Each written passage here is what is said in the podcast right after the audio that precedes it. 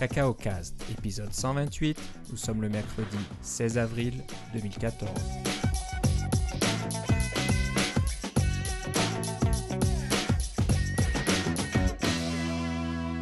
Bonjour et bienvenue à tous dans ce nouvel épisode de Cacao Cast. Comme d'habitude, Philippe Casgrain est avec moi. Comment ça va, Philippe? Ça va très bien. Et toi, Philippe? Comment ça, tu dis comme d'habitude? On avait dit que c'était la fin. Ah, c'est vrai. c'est vrai que j'ai un peu oublié. Mais... Non, bah c'était une blague. On est de retour. J'espère que ça ne vous a pas trop inquiété. On a réussi à passer la barre des 7 bits. Et voilà. ça y est, on a, on a, trouvé la solution. Donc, on peut faire l'épisode 128. Ça fonctionne. Voilà, on a demandé à Apple tout, tout, spécialement et puis ils ont mis à jour leur système de podcast. Et voilà, ça fonctionne. Donc vous écoutez euh, l'épisode 128 euh, qui donne suite à l'épisode, euh, l'infameux épisode 127. Bon, on s'est bien amusé. Comme je le, je le disais dans les notes du blog, on fait pas ça souvent. La dernière fois, c'était il y a 3 ou 4 ans épisode de, je sais plus combien déjà, 34 63. Ah, 32 je pense. 32, ouais, assez, assez tôt. Donc on avait fait un petit peu une farce euh, côté Microsoft. Et euh, bah, vu que les temps changent, c'est plus maintenant vraiment de Microsoft qu'on se moque. Hein, c'est plus vraiment Microsoft qui représente euh, le côté obscur de la force, entre guillemets. C'est un peu plus le côté Android et Google. Donc voilà, on, s'est un petit peu amusé. on n'a rien. C'est le côté ouvert de la force. Exact, le côté ouvert. Et on n'a rien contre Android, hein. ceux, qui font du développement Android et qui nous écoutent, on n'a rien, contre ça, mais bon, faut bien s'amuser un petit peu et puis euh, répondre un petit peu aux commentaires que Google fait assez régulièrement vis-à-vis d'Apple, d'iOS, etc. Donc voilà. On s'est bien amusé, j'espère que ça vous a amusé aussi, puis voilà, on en... On en comment dire, on n'en profitera pas trop, on va pas trop en abuser, et puis on attendra peut-être quelques années pour en faire un autre. Tu penses qu'on va avoir un podcast dans quelques années? Bah je sais pas, j'espère. Épisode 256 peut-être. on aime ça les chiffrons.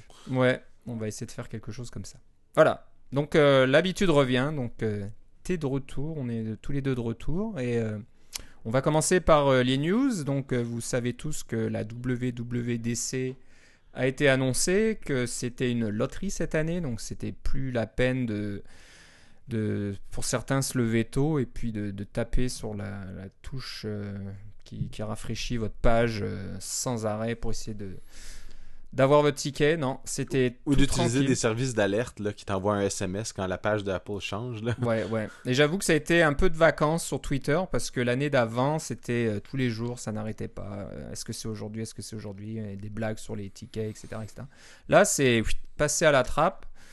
Euh, tout le monde dit oh, moi je vais prendre mon ticket, mon ticket de loterie, puis on verra bien. Je pense que beaucoup de monde était assez optimiste, mais il avéré que Certains ont eu de la chance, mais pas beaucoup, quoi. Hein, dans les, développeurs qu'on connaît, qu'on suit régulièrement, il n'y en a pas énormément qui ont obtenu de tickets. Donc, euh, c'est à croire qu'il y avait beaucoup, beaucoup, beaucoup de personnes qui ont acheté, euh, acheté entre guillemets, qui ont pris leur, billet de loterie. Mais il y avait peu d'élus. Donc, euh, bon, il y en a certains qui iront. je vois beaucoup de développeurs qui iront de toute façon à San Francisco cette semaine-là.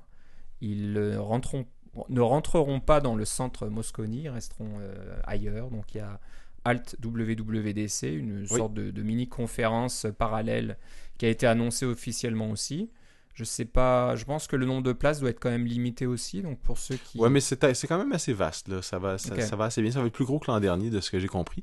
Euh, pour euh, la petite histoire, je n'ai pas de billet pour la WWDC, donc euh, je n'ai pris un pour la Halte, en me disant que je vais essayer de trouver les moyens d'aller à San Francisco cette semaine-là. on verra si mon budget me le permet, mais en ce moment, c'est ce que j'aimerais bien pouvoir faire c'est une bonne idée. Donc il y a pas mal de, monde qui va faire ça. Et puis même si vous n'allez pas Alt WWDC, il y a toujours moyen de rencontrer d'autres développeurs. Et puis comme je disais, il y en aura pas mal qui ne seront pas euh, à la WWDC en tant que tel, mais qui seront autour à, se, rencontrer, à faire du travail, etc. À faire des ou à regarder les vidéos de la veille. Ou à regarder les vidéos de la veille, ou qui sait les vidéos de, de la journée même. Peut-être que ça ira encore plus vite cette année, je ne sais pas. En temps réel, une diffusion en temps réel. On peut toujours rêver. Voilà, donc euh, on en reparlera en détail, bien sûr, euh, arrivera le début juin, euh, on couvrira ça. Oui, c'est une semaine plus tôt que les années précédentes, là, mais... Oui, c'est assez tôt, donc bien sûr, iOS 8, on s'attend à ce que ça soit annoncé, le successeur de Mavericks, Apple a annoncé L'année dernière, qu'il y aurait une version annuelle maintenant. C'est ça.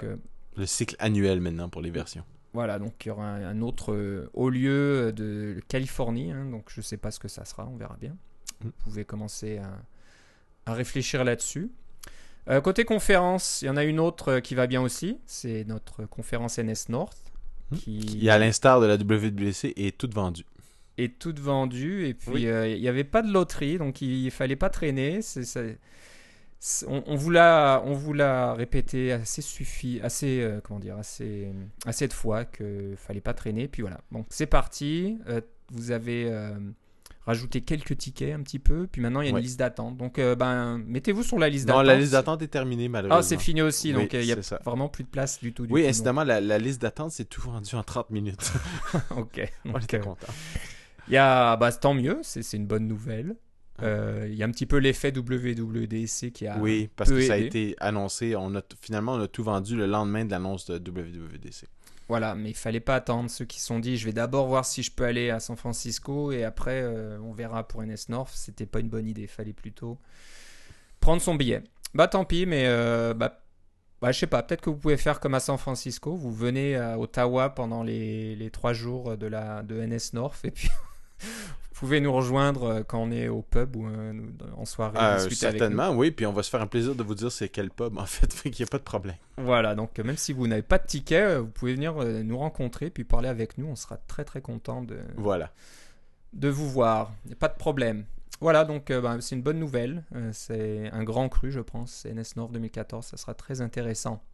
Et il y aura pas mal de monde apparemment, un peu plus que l'année d'avant. Donc on sera en bonne compagnie. Euh, ça, va être, comparable. Pour la petite histoire, ça va être, ça va être comparable. Le nombre de personnes, c'est euh, à 10 personnes près, c'est la même chose. C'est intentionnel qu'on a gardé le nombre de personnes petit parce que ça nous donne une, euh, une proximité qui permet de rencontrer les, tout le monde, de, rencontrer le plus de monde possible, de faire des rencontres intéressantes et sans avoir l'impression qu'on qu'on en a manqué un pan complet. Et puis on va être dans une salle qui est un peu plus petite que l'an dernier parce que l'an dernier c'était une salle qui était vraiment trop grande pour ce qu'on avait besoin. Euh, et on est dans une salle plus appropriée, alors ça va, devrait favoriser les, euh, les, échanges. Et si vous avez la chance de venir et que vous vous trouvez dans une pièce avec une centaine d'autres personnes euh, qui ont des.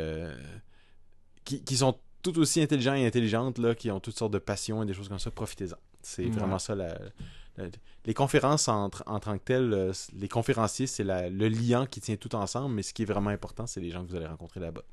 Exactement. Voilà, donc euh, on, se voit bientôt et on va pouvoir... et, on a quelques surprises euh, qui s'en viennent. Plus, en plus, oui. D'accord, bon. Encore plus hâte. on va parler d'une autre. Euh, bah maintenant, on a fini avec les conférences, je pense. J'en ai peut-être pas oublié, mais bon, on verra. Donc, on reparlera des deux. Hein, D'abord, NS North. on fera notre compte rendu une fois que ça sera passé. Ouais. Euh, et puis WWDC aussi. On fera bah, si toi tu, tu, traînes par là-bas, tu nous feras peut-être un compte rendu en direct. ou. Euh, c'est ça comme les journalistes qui sont en dehors du truc là. Ouais, ouais. Tu seras devant là. direct de l'extérieur du centre Mosconi. Euh, où on a annoncé, ouais, ce machin. La Phil Schiller vient de sauter en bungee du haut de. Qui sait, il y aura peut-être des grosses annonces cette année, j'en sais rien, on verra bien. Bah, quelque chose de, de bizarre là, j'en avais pas entendu, entendu parler et ça m'a un petit peu étonné. Euh, on parle de Emo Generator. Donc, euh, pour ceux qui ne connaissent pas, c'est un outil très pratique qu'on utilise euh, avec Xcode et Cordata, surtout quand on utilise Cordata dans son application pour mhm. générer des, des, Comment on appelle ça Des classes dérivés, ou je sais pas si j'utilise le bon mot, mais... Euh, mhm. Pour, pour Core Data, qui lise directement votre modèle Core Data pour créer des classes euh, automatiquement. Comme ça, vous vous concentrez sur vos classes spécialisées plutôt que sur les classes dérivées de Core Data. On en a parlé euh, il y a deux ans maintenant, dans l'épisode 81 de Mo Generator, pour ceux qui se demandaient. mais ça va vraiment avec... c'est vraiment très très utile avec Core Data et pour faire toutes sortes de la génération automatique de code. Voilà, donc euh, Jonathan Wrench de Red Shed Software, si je ne me trompe pas non plus.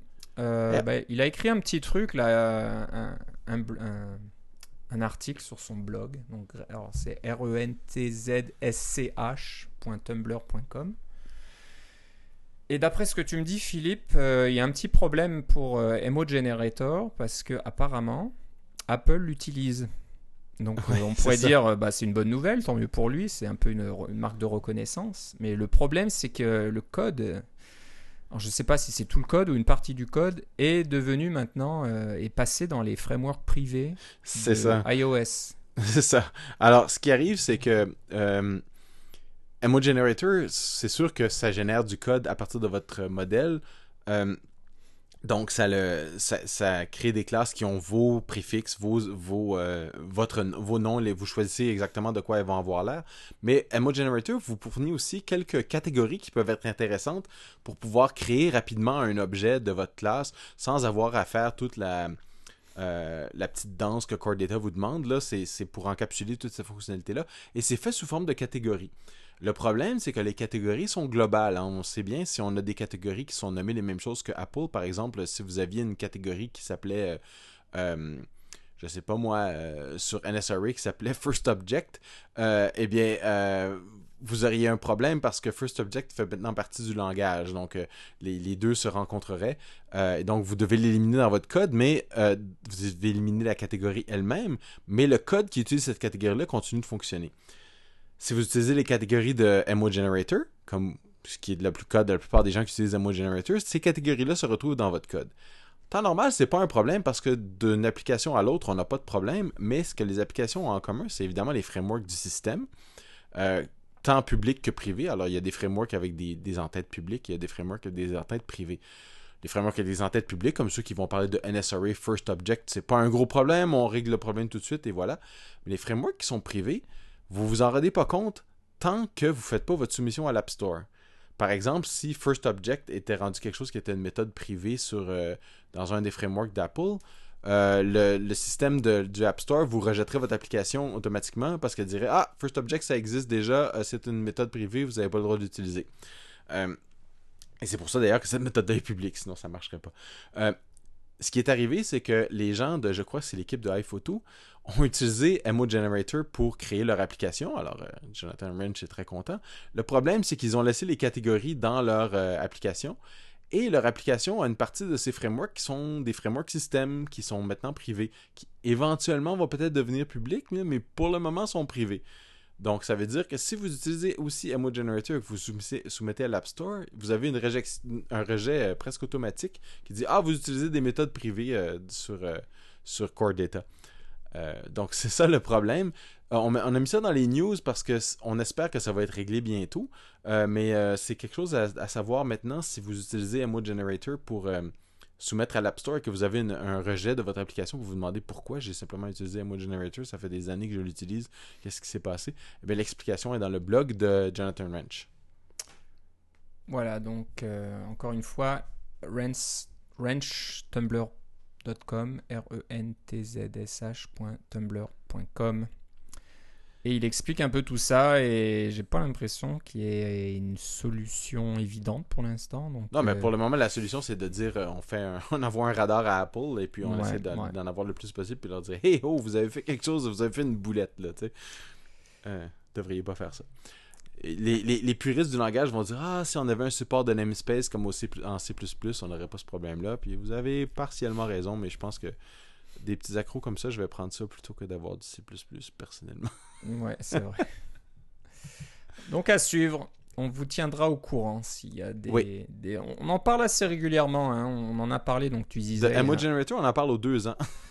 Mais il y a, voilà, il y a souvent euh, des, des, grosses mises à jour et on parle quand il y a une grosse mise à jour avec tout un tas de modifications. On en a parlé il y a deux ans et on en a parlé il y a quatre ans. J'ai viens de vérifier.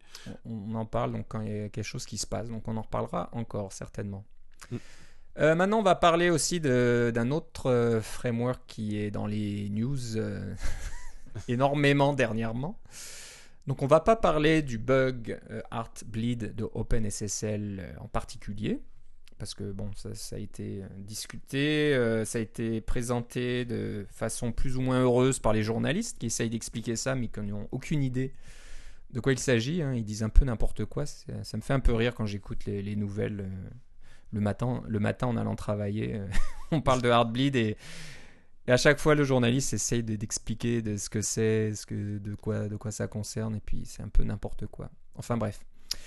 Euh, là, on a trouvé un, petit article ou un, ouais, c'est plus un article qu'un framework, je pense, sur GitHub qui explique comment utiliser OpenSSL dans une application euh, est-ce que c'est iOS ou Mac aussi? Pour le moment, c'est Mac, mais ça peut se faire sur euh, iOS aussi. La raison est la suivante, c'est que depuis euh, macOS 10.7, OpenSSL est déprécié. Si vous faites un link sur OpenSSL qui existe encore évidemment sur le système Mac et sur iOS, vous allez avoir un, avertissement. Là, attention, c'est cette API ne, devra pas être utilisée. Vous devriez utiliser Core Security, je pense que ça s'appelle l'application principale. Euh, le, framework d'Apple, qui est, ça c'est le framework qui était responsable pour le fameux GoToFail dont on a parlé euh, amoureusement il y a deux semaines. Euh, mais bref, il y, a, des bugs dans l'implémentation d'Apple, il y a des bugs dans l'implémentation de OpenSSL. la surprise n'est pas là, c'est que des fois vous avez besoin d'utiliser OpenSSL plutôt que l'implémentation d'Apple pour toutes sortes de raisons vous avez des trucs à signer, vous devez les faire dans le, format euh, spécifique OpenSSL, donc vous avez besoin d'intégrer OpenSSL dans votre application. Mais si vous voulez faire ça, OpenSSL, l'interface est tout en C. Euh, vous pouvez l'écrire directement à l'API, ça c'est clair, c'est un peu comme SQLite ou quelque chose comme ça. Euh, mais il y a quelqu'un qui a fait un petit framework qui emballe tout ça autour de, de en Objective-C, un peu comme FNDB existe pour SQLite, ben ça c'est MAH Crypto pour OpenSSL. Voilà donc euh, l'utilisateur Michael, le développeur Michael Hall, H-O-H-L, son compte c'est H-O-H-L sur GitHub et puis le framework s'appelle MIH Crypto, c'est R-Y-P-T-O. Et voilà, il explique comment euh, faire tout ça. Assurez-vous juste que vous utilisez la bonne version d'OpenSSL, pas, la mauvaise. Oui, il y a ça. Parce qu'une fois que vous avez votre version d'OpenSSL qui est embarquée, euh, c'est votre version à, à, vous, vous êtes responsable. on veut je veux pas nécessairement vous dire euh, choisissez l'implémentation d'Apple versus l'implémentation euh, d'OpenSSL. Ça, c'est un débat qui est beaucoup trop long pour ce podcast-là. Je vais vous dire que si vous avez besoin d'utiliser OpenSSL, vous pouvez l'utiliser à travers un petit, euh, un petit framework Objective-C comme ça, plutôt que de vous taper l'interface en C. mais évidemment, si vous utilisez le Core Security, vous allez l'avoir directement. Voilà. Donc euh, c'est plus simple à utiliser, mais attention, ça n'implémente pas toutes les fonctionnalités d'OpenSSL qui est, énorme. Donc euh, c'est, euh, on peut faire du AES, MD5, RSA, SHA, SHA-256, 384 et 512. Donc si vous avez besoin de faire des, des hash, là, des... calculer ça, ça, vous pouvez utiliser donc voilà. cette librairie. Voilà, on voulait faire un petit clin d'œil à OpenSSL en passant, mais voilà, si vous devez l'utiliser, il y a un framework qui peut vous donner un coup de main, MIH Crypto. Euh, un, autre, un autre truc euh, que j'ai vu passer, c'est aussi pour euh, utiliser une certaine technologie sur Mac OS 10, c'est les fameux iBeacon. Donc les iBeacon ont été annoncés avec iOS 7, hein, si je ne dis pas de bêtises, ça n'existait pas mhm. dans iOS 6. Oui. Mais pas spécialement sur OS 10. Hein. Il y a, il y a un, frame, un, un, framework pour euh, Bluetooth qui s'appelle Core Bluetooth, je crois, sur macOS 10, qui peut faire quasiment tout ce que pourrait faire euh, iBeacon. Mais iBeacon a une sorte de, signature un peu particulière. Il le, c'est un, standard, un, spec, comme on dit. Voilà, donc c'est un peu spécial, mais c'est possible de simuler un, beacon sur euh, macOS 10 Mavericks. Et euh, bah, quelqu'un a eu la bonne idée de faire ça. C'est euh, Matthew. Non, c'est pas ça. Je passe de bêtises. Ça, c'est un des contributeurs. Est-ce que je vais trouver son nom rapide Si, c'est ça. Matthew Robinson d'Australie. Euh, qui a donc écrit un petit outil qui permet de, de, simuler un iBeacon sur macOS 10 Mavericks. Donc ça peut être pratique pour les développeurs, juste pour tester. Donc si vous n'avez pas plusieurs appareil iOS pour euh, tester euh, votre code. C'est ça, parce que vous, pouvez remplacer, vous pouvez activer un appareil iOS puis en faire un, s'il tourne sous. Euh, en fait, s'il y a du Bluetooth Low Energy, donc je pense que c'est les iPhone 4S et plus. et puis les iPods de cinquième génération et plus, et les iPads de troisième génération et plus, si je ne m'abuse. bref, vous pouvez les tourner en, les, en faire, faire tourner un petit programme dessus qui fait qu'il prétend être un iBeacon. Il va émettre le même genre de signal, un signal compatible iBeacon. Ça, c'est relativement facile, mais jusqu'à maintenant, il n'y avait pas vraiment de façon facile de le faire, ça, sur le Mac. Alors que le Mac, bien sûr, a toutes les a, tout ça. Les Mac récents, en fait, ont tous euh, du Bluetooth Low Energy, euh, toutes les puces nécessaires pour pouvoir émettre ce genre de signal. Donc, ça vous donne euh, la possibilité d'avoir un, une station iBeacon supplémentaire pour pouvoir faire des tests de plus, des tests de proximité, des tests de toutes sortes de choses comme ça. Là. Et puis, je, laisserai, je vous dirai en même temps que si vous allez à NS North, regardez ce petit framework-là, ça va vous intéresser. Je vais juste tomber un indice comme ça. Un petit indice. Voilà, je suis pas tombé loin. Pourtant, j'étais pas au courant, mais moi je trouve ça bien pratique. On, on, imagine tout de suite tout un tas d'applications pour cette technologie. Donc euh, ça peut être intéressant. Oui. Même chez vous, là, amusez-vous à avoir un iBeacon sur votre Mac et puis euh, quand vous vous approchez de votre Mac, votre Mac fait quelque chose, vous dit bonjour. Ou le, non, le, ben, le Mac fera pas quelque chose. Le Mac agit comme un beacon, mais votre téléphone peut faire quelque chose, par exemple. Oui, mais ça, doit marcher dans les deux sens, j'imagine. Alors, je sais pas trop. Mais... Ben, c'est pas, ben, le Mac, il va toujours être proche de son propre beacon, alors c'est pas super pratique. Non, non, mais de, du, du, Mac vers un appareil. Donc, euh, ah faut oui, que ce soit votre appareil qui mais soit. Ça, on pouvait déjà le faire. Ça, c'est que tu peux détecter si ton téléphone se, se, se, présente comme un beacon. À ce moment-là, ton Mac peut détecter que le téléphone apparaît. Ça, c'est ça c'est déjà, déjà possible. Ce qui n'était pas possible, c'est l'inverse. C'est que ton téléphone détecte qu'il s'approche de ton Mac intéressant. Mais voilà, donc euh, il y a quand même tout un tas d'idées, un tas de choses qu'on peut faire avec ça. Alors, pour trouver ça, il faut aller, que je dise pas de bêtises, euh, je suis plus sur le bon onglet. Donc euh, GitHub MTTRB, c'est l'utilisateur, le développeur et le framework s'appelle Beacon OS X, B E A C O N O S X. Je n'ai pas encore trouvé de bonne traduction française pour le mot beacon. Alors, ça, ça m'embête un peu. En anglais, ça me fait toujours penser à bacon, mais enfin. Bacon, on trouvera ça. C'est une sorte de, de, petit repère. Ça doit exister parce que c'est un truc qui existe dans le domaine de l'aviation, je crois, depuis très longtemps. Donc euh, voilà, s'il y a des auditeurs euh, pilotes. Une balise. Une balise, voilà. voilà. Exactement. une e-balise. Une e-balise. Je savais bien que ça existait. Oui, c'est ça. Euh, un autre framework maintenant qui est pratique euh, pour euh, les utilisateurs de Core Data. J'aurais peut-être dû le mettre plus proche de Emo Generator parce que c'est un petit peu dans, dans le même domaine. Mais euh, je pense que c'est intéressant. C'est un, un, framework qui vient de passer en version 1. Je pense qu'il existait depuis un petit peu de temps. Mais, mais là, c'est la version officielle en version 1. Ça prend du temps à fignoler parce que ça parle de synchronisation. Oui, j'ai déjà mal à la tête. On a déjà mal à la tête. On sait que la synchronisation, c'est un problème compliqué. Et avec iCloud, c'est encore plus compliqué. Donc, euh, ce que fait Ensemble version 1.0, donc Ensemble au pluriel, c'est qu'il permet de faire de la synchronisation de core data, mais sans iCloud. Donc, ça, ça supprime un des problèmes. En fait, c'est avec ou sans iCloud. On peut faire avec, ok. c'est ça. Mais je pense que certains sont intéressés par cette solution, surtout pour le côté sans iCloud. Bon, peut-être qu'iCloud s'améliore, mais bon, il y a eu tellement de problèmes au début que c'est un peu refroidi beaucoup de développeurs qui, se sont cassés les dents là-dessus, donc euh, ils cherchent quelque chose d'autre. De ce que je, de ce que je me rappelle, euh, la synchronisation iCloud, ça fonctionne relativement bien pour ce qui est des petites euh, unités, quand vous avez un plist ou quelque chose comme ça, ou alors quand vous avez un, la, synchronisation basée sur les documents, parce que vous faites la résolution de conflits à l'intérieur même de votre document. Mais quand vous laissez tout à Core Data, que Core Data s'occupe de tout, enregistrer vos documents, faire les, les, gérer les undo et gérer la synchronisation, c'est là que ça chie complètement exactement.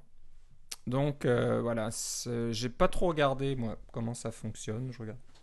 J'ai pas encore un besoin de synchronisation de Core Data, mais ce que je peux dire, c'est que la synchronisation Core Data iCloud, c'est documenté qu'il y a beaucoup de problèmes. Il y a beaucoup de développeurs qui ont abandonné euh, l'utilisation de la synchronisation iCloud euh, Core Data.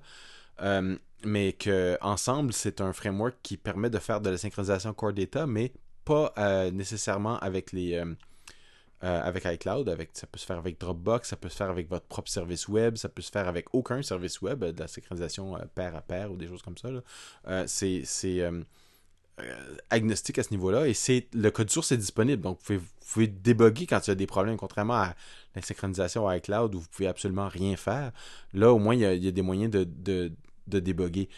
Et ce que j'aime de la conception du framework, c'est que c'est basé sur la, migration de modèles Core Data. Donc, quand on prend un, modèle en version 2 et qu'on a rajouté des choses, qu'on en a enlevé, qu'on en a modifié, qu'on changé des propriétés qui étaient des boules en des integers, etc. Euh, ça, c'est de la migration Core Data. Alors, Ensemble utilise ce genre d'approche-là pour faire la, synchronisation de l'un à l'autre. Donc, c'est comme de la migration continue de modèles, si on veut, euh, avec les, euh, les, avantages et les inconvénients. Mais ce qui, ce qui est le défaut de ça, évidemment, c'est qu'il faut garder le modèle au complet en mémoire. Donc, si vous avez un gros modèle sur iOS, ça risque de pas passer. Euh, c'est les choses qu'il faut voir. Là. Il faut, couper vos modèles en, plus, un paquet de petits modèles. Alors, que la synchronisation Core Data par iCloud, de ce que j'en connais, c'est comme c'est Core Data qui s'en occupe, ils peuvent le faire à la pièce. Donc, synchroniser juste une petite partie de votre modèle à la fois. C'est une différence dans les approches, mais pour ce qui est de ensemble, ça semble fonctionner correctement. Voilà.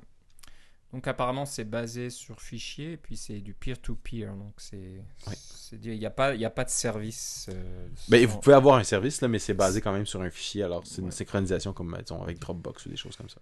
Voilà. Donc euh, si vous allez sur euh, www. je devrais plus le dire ça. Donc ensemble, w on s'en fout maintenant. Ensemble au pluriel.io.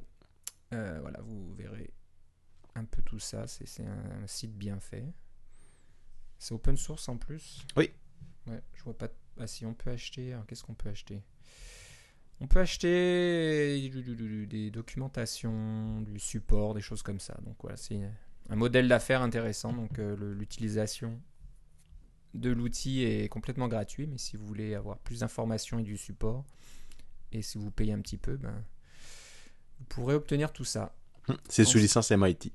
Ouais qu'on aime bien. Donc euh, ensemble.io. Euh, on va parler d'un autre type de service, mais c'est service euh, dans le nuage. ça s'appelle BAS, Box. Donc c'est open source. donc ça c'est bien parce qu'on a parlé de quelques solutions dans le passé, mais c'est souvent des solutions commerciales. Oui, comme on a parlé de Parse ou de Google App Engine ou des choses comme ça, là, qui sont des services d'info nuagique. Alors, le BAS, c'est euh, Backend as a Service, donc le, le nuage à votre service. Voilà, donc euh, ben, ça permet de. Alors, je sais pas trop exactement.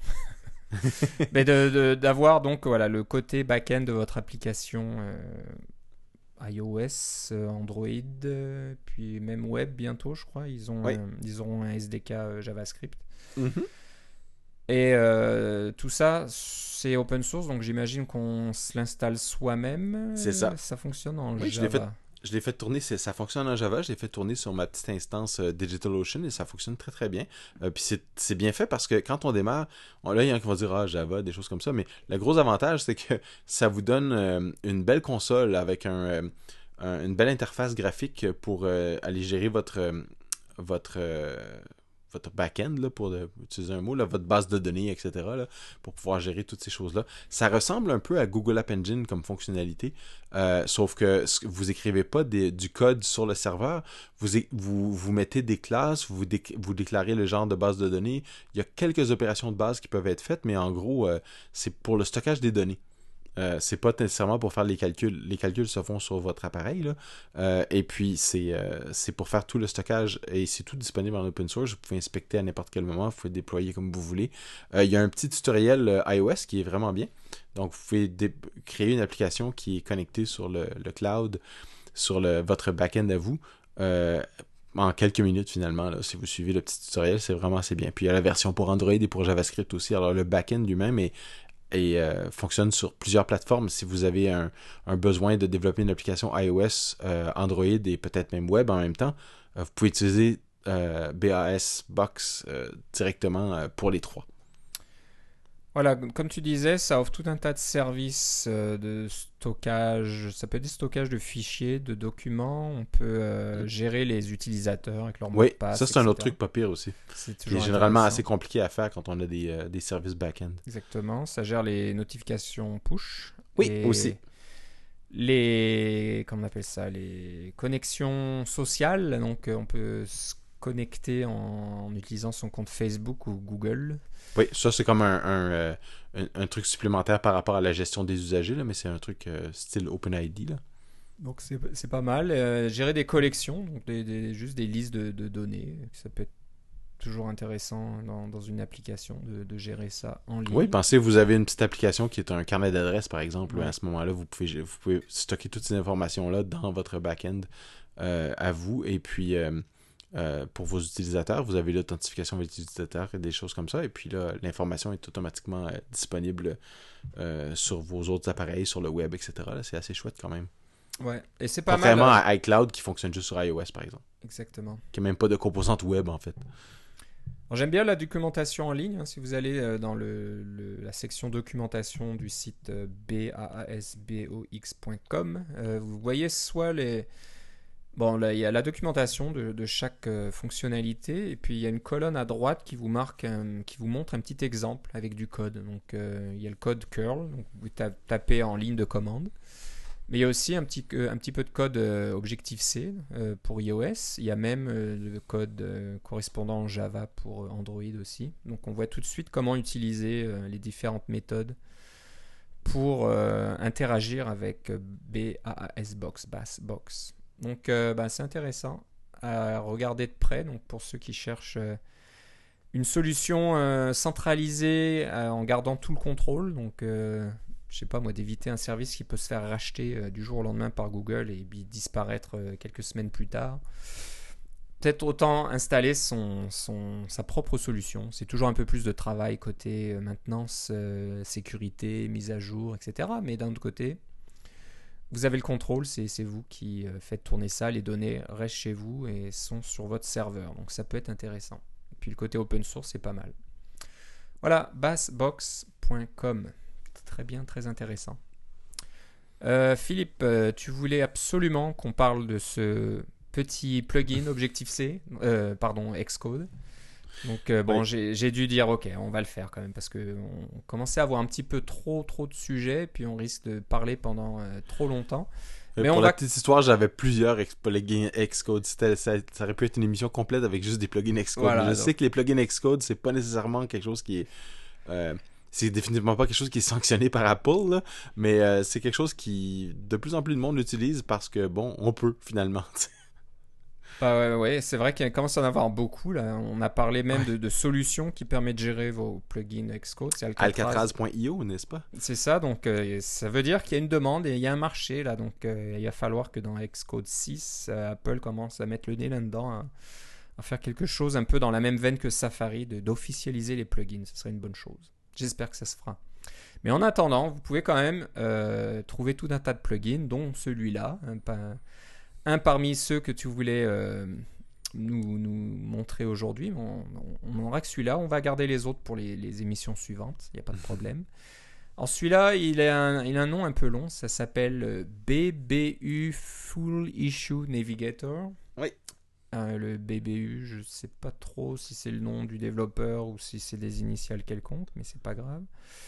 Et bah c'est, il est tout bête ce, ce plugin quand on y pense mais il, euh, il corrige un problème assez embêtant dans Xcode. Hein. Quand vous compilez votre application et que vous avez des erreurs ou des warnings, on ne voit pas l'erreur en complet. Hein. Souvent, ou pire, au niveau des tests. Ou au niveau des tests, c'est encore plus, euh, plus verbeux, entre guillemets. Là. Il y a beaucoup de texte là-dedans, mais on voit juste le début, les, quelques premiers mots euh, du, du, message. Il faut toujours aller il y a toujours trois petits points. Il faut aller, il faut changer d'onglet dans le petit navigateur là, pour aller voir les trucs. puis là, après ça, il faut trouver dans la liste, trouver le petit triangle, cliquer sur le petit triangle, puis là, on peut voir enfin.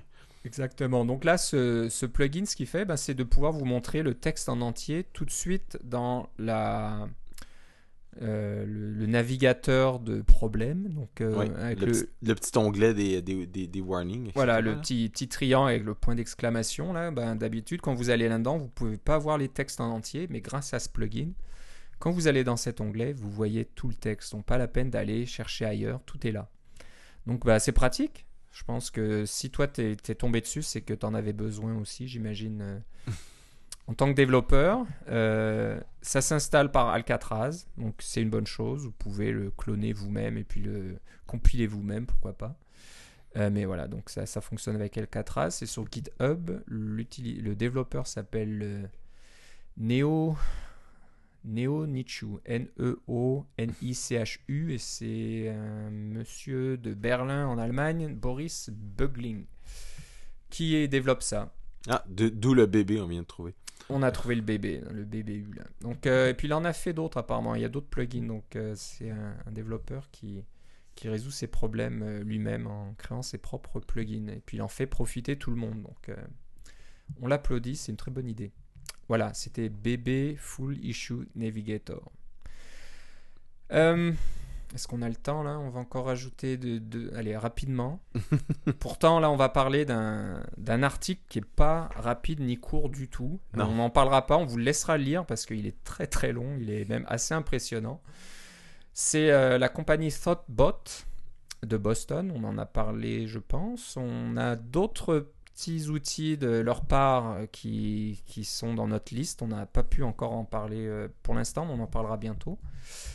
Euh, donc c'est une compagnie euh, qui fait parler d'elle, hein, qui, qui, fait pas mal de travail, de, qui développe des, outils, qui développe des applications, qui fait tout un tas de choses. Et puis ils ont une bonne, euh, je pense, hein, ils ont une bonne façon d'approcher leur, leur, travail. Leur façon de travailler est assez intéressante.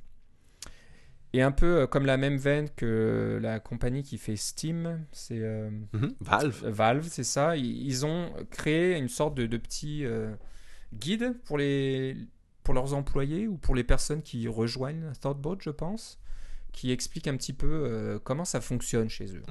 Mhm. Donc, euh, c'est un mode d'emploi pour leur compagnie. Je trouve ça très intéressant. C'est une bonne chose de le faire. Vu, vu la longueur de, de, l'article, je pense qu'ils s'y sont mis peut-être à plusieurs, mais ils ont pris le temps d'écrire sur papier, entre guillemets, ou sur leur traitement de texte favori, tout ce qu'ils font dans, dans leur compagnie, donc de, de, de, tous les points de vue, hein, donc que ce soit le design d'application, la façon de, je sais pas moi, les logiciels qu'ils utilisent, la façon de travailler, l'organisation de leurs tâches, l'organisation des projets, etc., etc. Et en plus, ils montrent les outils qu'ils utilisent eux-mêmes. Donc euh, là, je tombe par exemple sur euh, Trello. On a parlé de Trello aussi dans le passé, qui peut être bien pratique et qui apparemment fonctionne dans leur cas.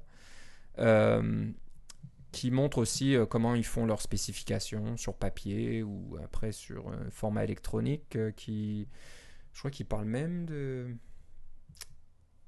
de comment de comment faire le design visuel de site web. Il y a vraiment un tas de trucs. Je sais pas si toi tu as vu d'autres choses. Ils parlent de, style de programmation euh, donc que ça soit Objective-C ou autre.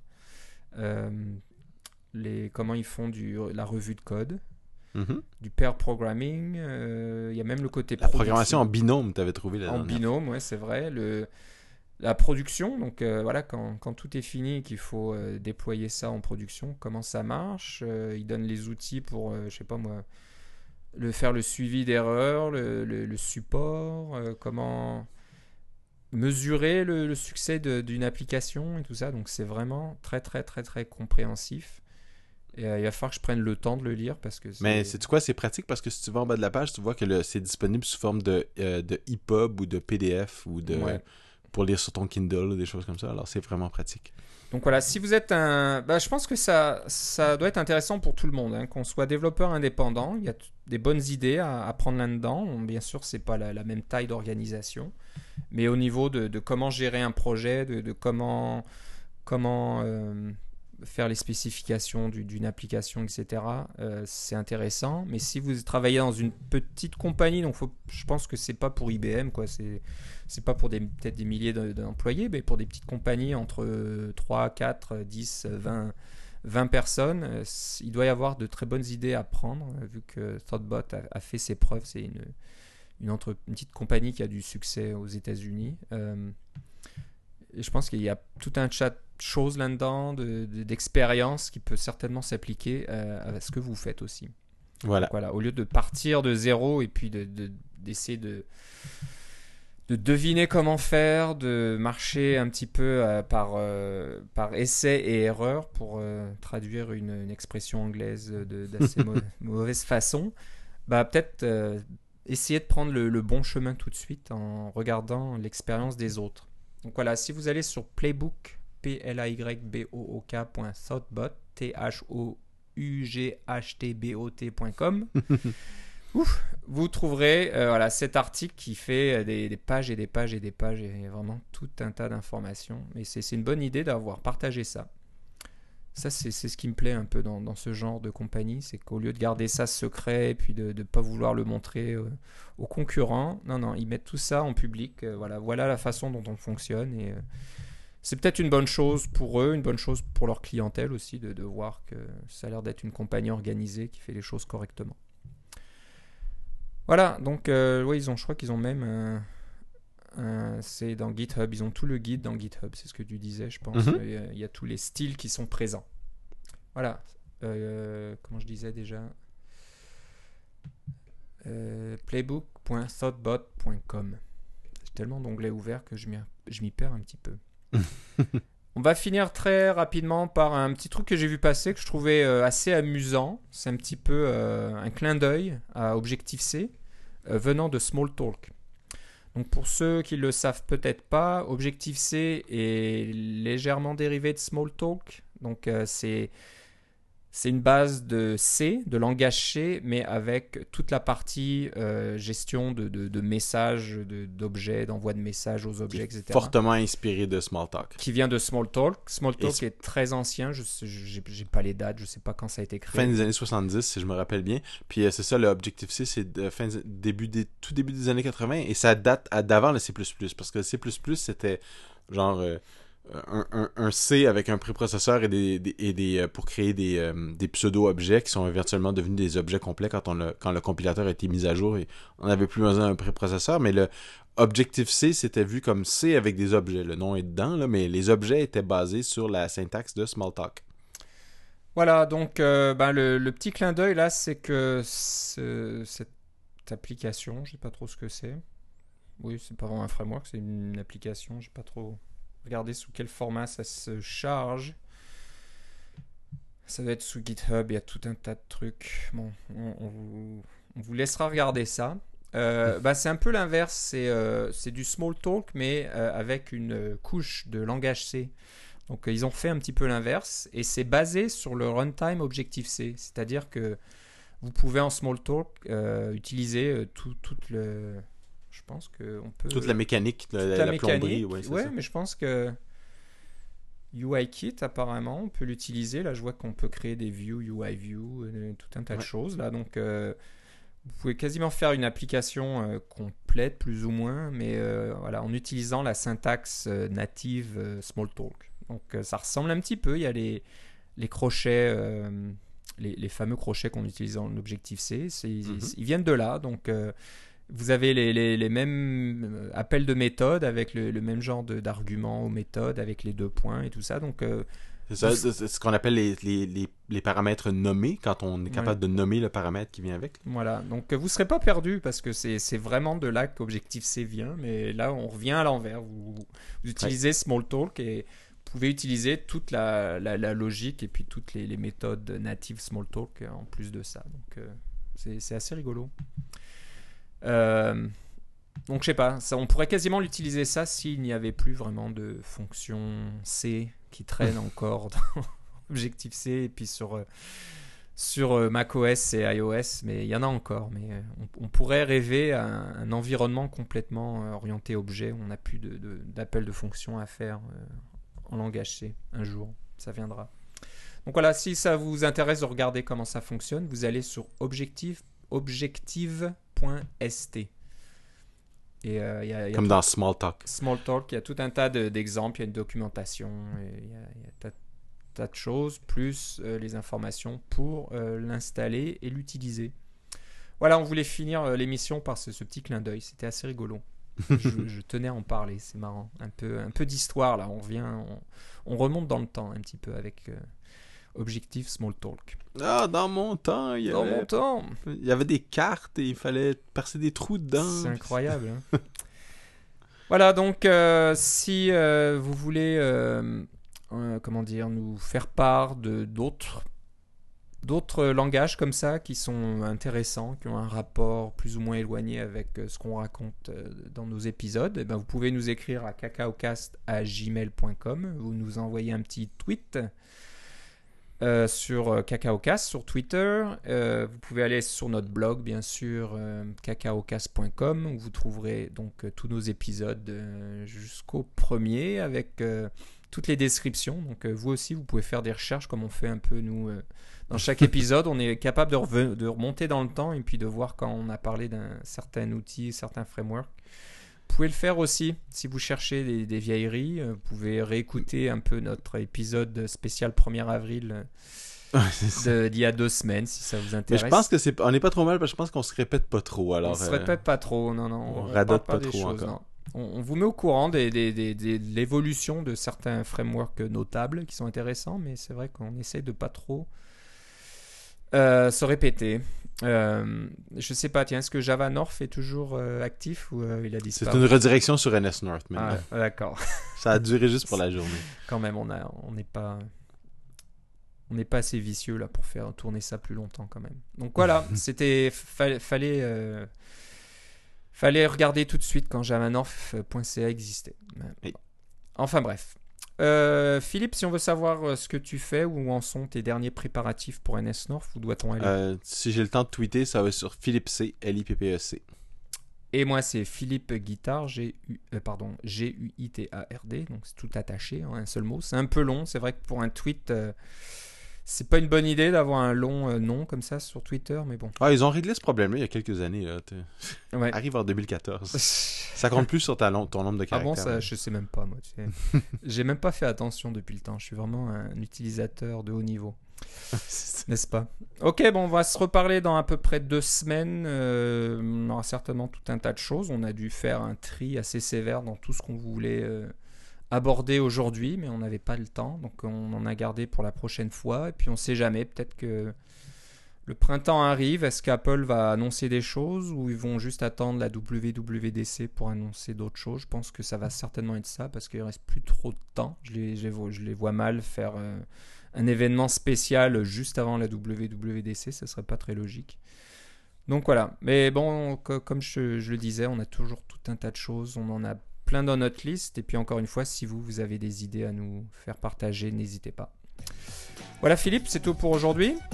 On se reparle une prochaine fois. Certainement, salut. Bye bye.